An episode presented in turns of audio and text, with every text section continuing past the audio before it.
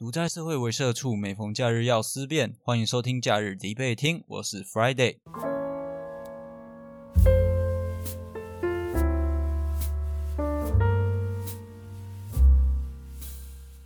现在的时间是二零二二年的一月十六号下午五点左右的时间，非常突然地，平常帮我做宣传图的小编那个编辑，也就是我妹。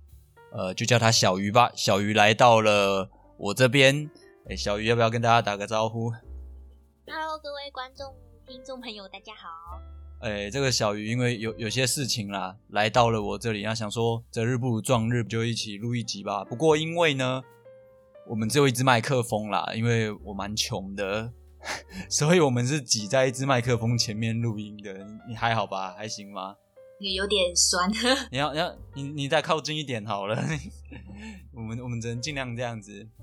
那既然难得兄妹可以一起录音啊，不如就录一个题目。那这个题目就是说，诶，来来讨论兄弟姐妹之情好了。就是如果今天你是独生子，或者是你有兄弟姐妹，到底哪样会比较好呢？好的，没问题。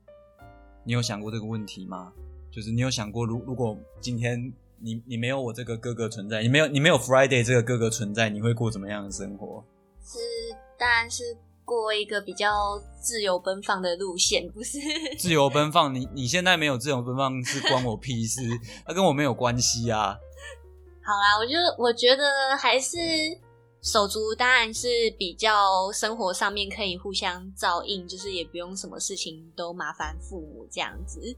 哦，所以你觉得比较好就是，好，那我直接公布今天的题目啊。今天的正方呢，就是独生子女啊，他会比有手足的还要好。那反方呢，就是有手足的会比独生子女还要好。那这个呢，是一个双题制的价值性命题。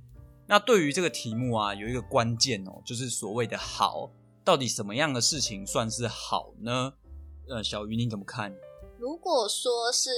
对于整个人生发展比较顺利的话呢？对人生发展比较顺利哦，什么样什么样叫做对人生发展顺利啊？嗯，就比如说我在人生上面遇到什么难题的时候，我是可以投靠我的兄弟姐妹来解决的话，或是一些心情可以互相做分享。呃，那有没有可能兄弟姐妹本身是个混蛋，然后他会跟你要钱这样？哦，也是有可能。我觉得应该是这个的好，可能会分很多个阶段啊。主要是说，它会怎么样影响你的成长，以及你，因为因为手足嘛，你们就是一起成长啊，甚至你们可能会一起活到最后。对，他也是你的亲人之一。嗯，这个好好难哦。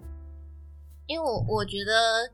有手足跟没手足的差别就在于你的成长过程中有没有一个人陪伴嘛？嗯，当然手足当然一定是比朋友还要亲近。哎，对，对，那就是当然出外虽然要靠朋友，可是也没有办法，任何事情都是找你的朋友去讨论。呃呃，对，包括一些家里的事情啊，不好开口的。我哎，这个我同意耶。那我觉得。我们的定义应该是说，哦，有手足的情况下，你的个人的发展会变得比较好，然后你的家庭可能也会比较美满。我们以这个方式来定义好这件事情，OK 吗？嗯，好。那我们已经定义好这个状况之后呢，那接下来正方啊，也就是独生子比较好，这里啊就要先做第一个攻击了。首先啊，就是在 NBER，哈。美国全国经济研究所在二零一五年由这个朱金辉还有那个约翰鲁宾斯坦啊安德鲁安德鲁祖帕安哦好难念哦，他们啊他发表了一个文献啊，叫做 The The Quantity Quality Trade Off and the Formation of Cognitive Cognitive and Non-Cognitive，我感这个字超难念，Skills。差点念了三十分钟，我这个字很难念呢。总之呢，在这篇文献里面啊，他就直接点出来了，每多生一个孩子啊，家庭中的资源哦，就是包含父母的薪水啊，还有就是父母对孩子的关心啊，他其实就会稀薄一分。所以说分配在每个孩子身上的时间就会变少。那因此呢，他们认为啊，在多子女的家庭里面呢，孩子的学习会比较差，那青少年的犯罪率也会比较高，主要就是因为这个原因。那小鱼，你对于他这个研究，你有什么看法？嗯，其实我在家里我是属于比较小的那一方。那我其实从小就有听过爸爸妈妈在讲说，哎，哥哥那时候我出生的时候有各种的不平衡。那我自己是觉得，我的确是家里的掌上明珠这样子，就是好像在各方面都有受到比较好的对待。哎，刚才那个时候我真的是有觉得不平衡，就我会觉得说，为什么为什么爸妈都都只照顾你，然后他们都他们都不理我，然后有时候你你干一些莫名其妙的蠢事，还要由我来负责，或者是或者是我们一起干了一些蠢事，然后错的都是我，然后你都没有事情。对，这个我就真的没有办法。你你你有印象吗？我我是没有印象。我没有印象，实际上发生过什么事，但是我心里其实一直都觉得蛮不爽的，就觉得靠腰怎么每次错的都我。我自己觉得最最有感的，应该是我出生的那一年，我爸妈就买车。哦，我出生的那一年，我爸妈买一台机车啊，然后我妹就是小鱼出生的那一年，我爸妈就买了一台汽车。从这方面就看得出来有差，对。呃，也有可能是因为是女儿啊。可是，但我是要我要讲，你在五岁，就是你是有学习过才艺的，我没有，因为你是独生，就是在你还是独生子的时候，他们在你身上的资源的确有放比较多。我学过什么才艺啊？我不知道。你有学过珠算？你有学过画画？哎，好像。哎，我珠哎，对我有学过珠算，但我不会，我现在完全不知道珠算怎么打。没错，可是你有，我有记得，而且他们还帮你的，就是他们妈妈还有给你喂母奶。哦，他妈妈没有给你母奶？没有。所以我有喝到母奶，你没有喝到母奶。没错。OK。所以从刚刚讨论里面可以看到啊，就是说，如果是独生子的话，他可能真的会有比较多的资源啊。对，就是他可能会有母奶喝，啊，可能就是会学一些才艺啊，因为父母的资源啊、金钱啊、时间啊，其实都可以全部的贡献给单独一位小孩啊。那反方这边其实就要反击了，虽然说呃正方提出了这个论点，但反方认为啊，今天如果你有兄弟姐妹的话，其实你最初的社交。技巧就是在兄弟姐妹之间培养出来的。那这里啊，像是在美国蒙特克莱尔大学啊，他就是家庭与子女研究所的教授强纳森卡皮斯，他的书《手足》发表里面其实就指出啊，兄弟姐妹关系良好的子女啊，他们如果以后进了学校，跟同才的关系也会比较好。这一点的话，我觉得是听起来蛮合理的啊。就是因为你，你小时候，即使你还没入学，你就已经懂得怎么跟人家、跟同年龄相仿的人一起互动了。嗯，这这点的话，我觉得要看手足的关系好不好，但我也觉得跟家庭教育有很大的关系。如果爸妈从小就是没有在管你们怎么相处的话，那搞不好可能从小就关系很不好。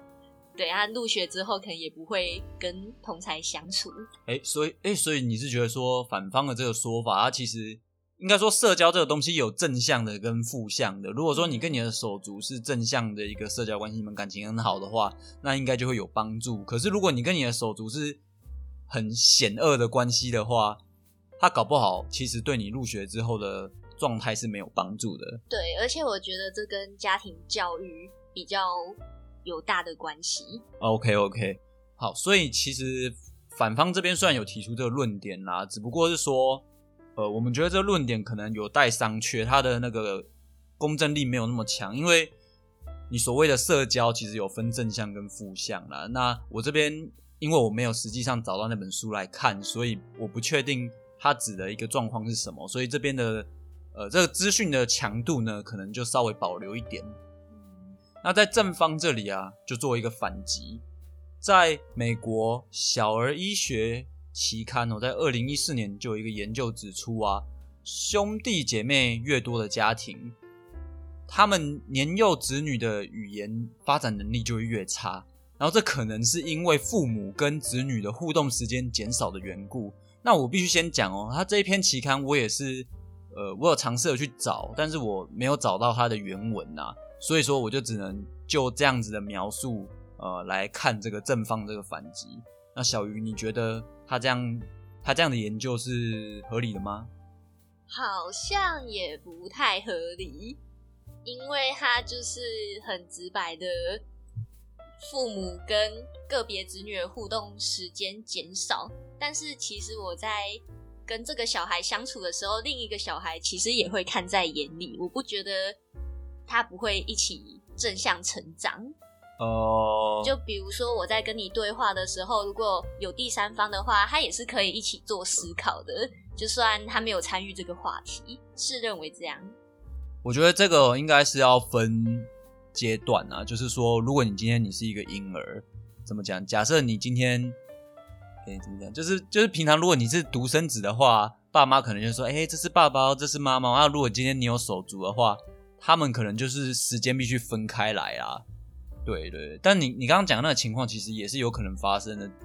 所以这个，因为我也没找到原文啊，所以对于这个正方的攻击，其实。也不能够那么笃定的去讲啊，只是说有这样的一份研究。不过啊，既然我们是这么觉得，那正方这里啊，正方也就是认为独生子比较好的这一方啊，提醒一下哦，他这边又再提出一份资料，就是美国俄亥俄州州立大学，呃，在二零一四年有一位 Donna Babbitt，不知道是不是这样念哦，还有一个文献是这样。Number of siblings and friendship nominations among adolescents，每次都硬要念英文。他这里又有讲到说啊，其实本来就有很多的社会科学研究，就是在怀疑说兄弟姐妹之间的关系跟他们的教育成果，或者是他们的社交技能什么的。那他这个研究啊，他其实有发现说，在很年轻的时候。例如说，在幼稚园的时候，如果你在幼稚园的时候你是有兄弟姐妹的话，那你在幼稚园你的社交能力真的会比较好，你可能真的会有比较多朋友。但是呢，其实并不是这么的绝对，因为他们有观察到，在幼稚园以后，也就是你进入青少年时期的时候，其实你的这个社交能力啊，会在会慢慢的改变，会慢慢的得到克服。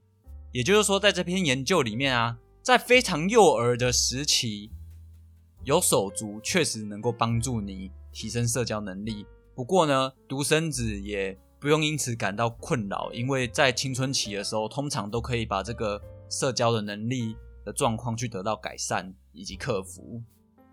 那这边我是我是同意的啊，就是每个人都会有自己的成长曲线嘛。那或许有手足的话，他的成长曲线一开始就会比较快。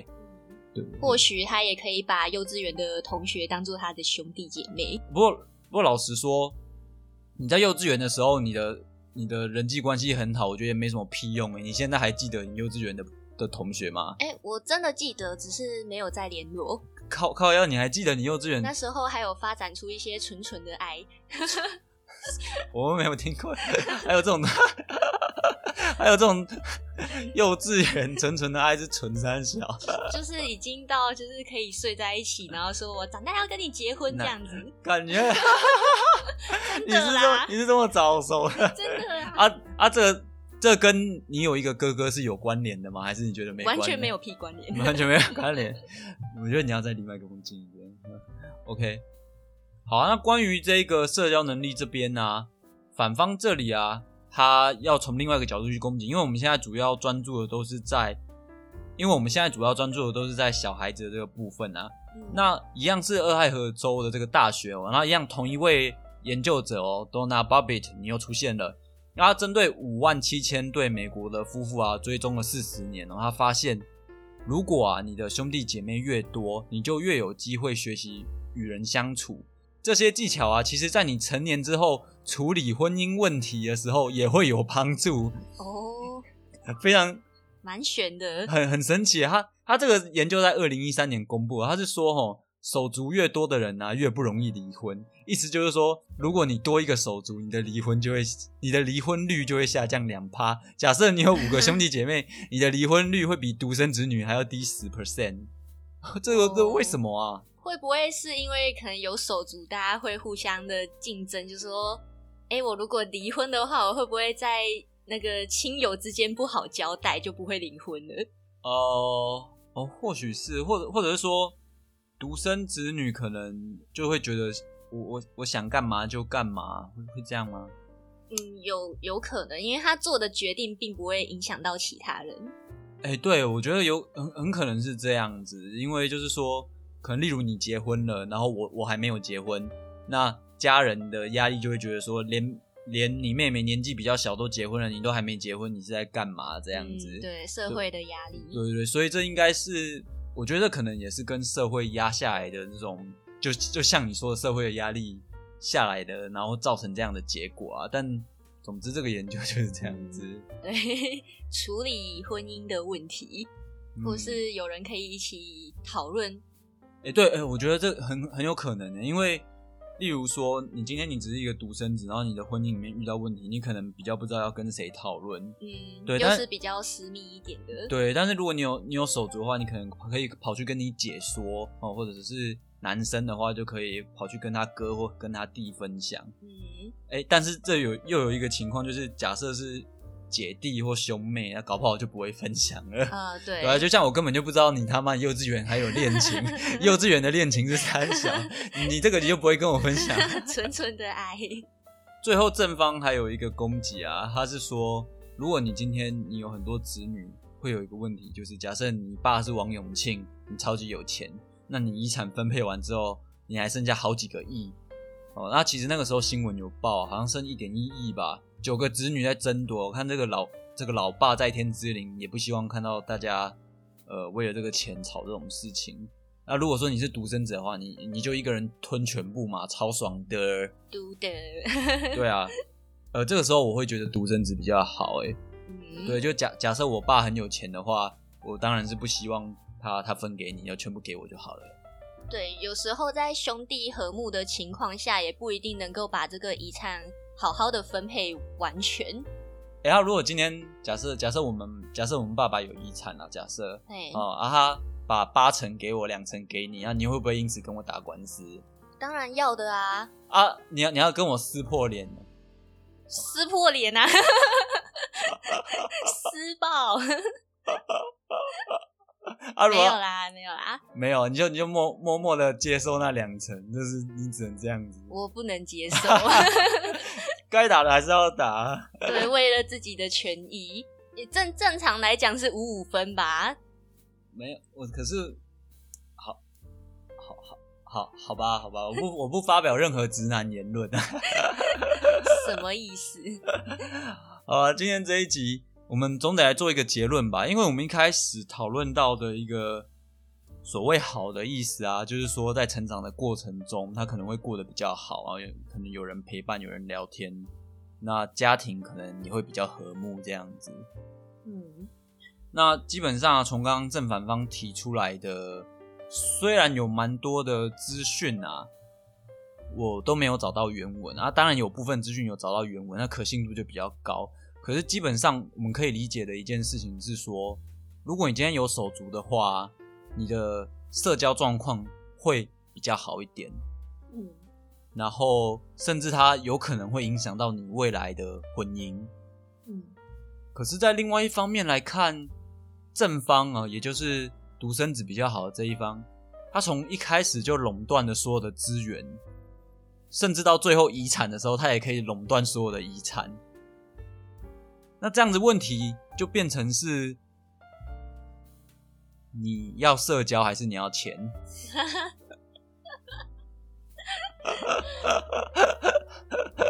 如果如果有一个愿意给我钱的哥哥，那有多好？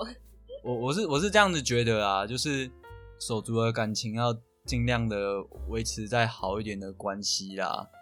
对啊，然后因为做哥哥比较辛苦啊，所以遗产多拿一点点。我觉得也是也是可以的啦，然后在这样的情况下呢，我会觉得有手足比较好啦。哦，阿小雨，你觉得嘞？嗯，有有有手足，就是说哥哥拿着刀子抵住我的脖子。好啦，我也觉得有手足比较好。那当然，因为我们也不能选择啊，你又不能消失。哎，我们这一集或许应该要找一个独生子来讲，说他过得到底是快乐还不快乐啊？如果说，呃，有观众是独生子，然后非常想要一个姐姐，或非常想要一个妹妹，或者是哥哥弟弟的啊，你们可以分享你们的想法，或或者是说你现在。呃，有些观众，你现在有手足，你恨不得，你巴不得他马上消失在你面前的，那也欢迎留言跟我们分享你的感觉。那如果你喜欢我的频道的话呢，呃，请给我在 Apple Podcast 上面动动小指头，给我五颗星，然后并且可以追踪我的 FB 粉丝专业假日迪贝听，还有我的 IG。那么本期的节目就到这里喽，See you next holiday，拜拜。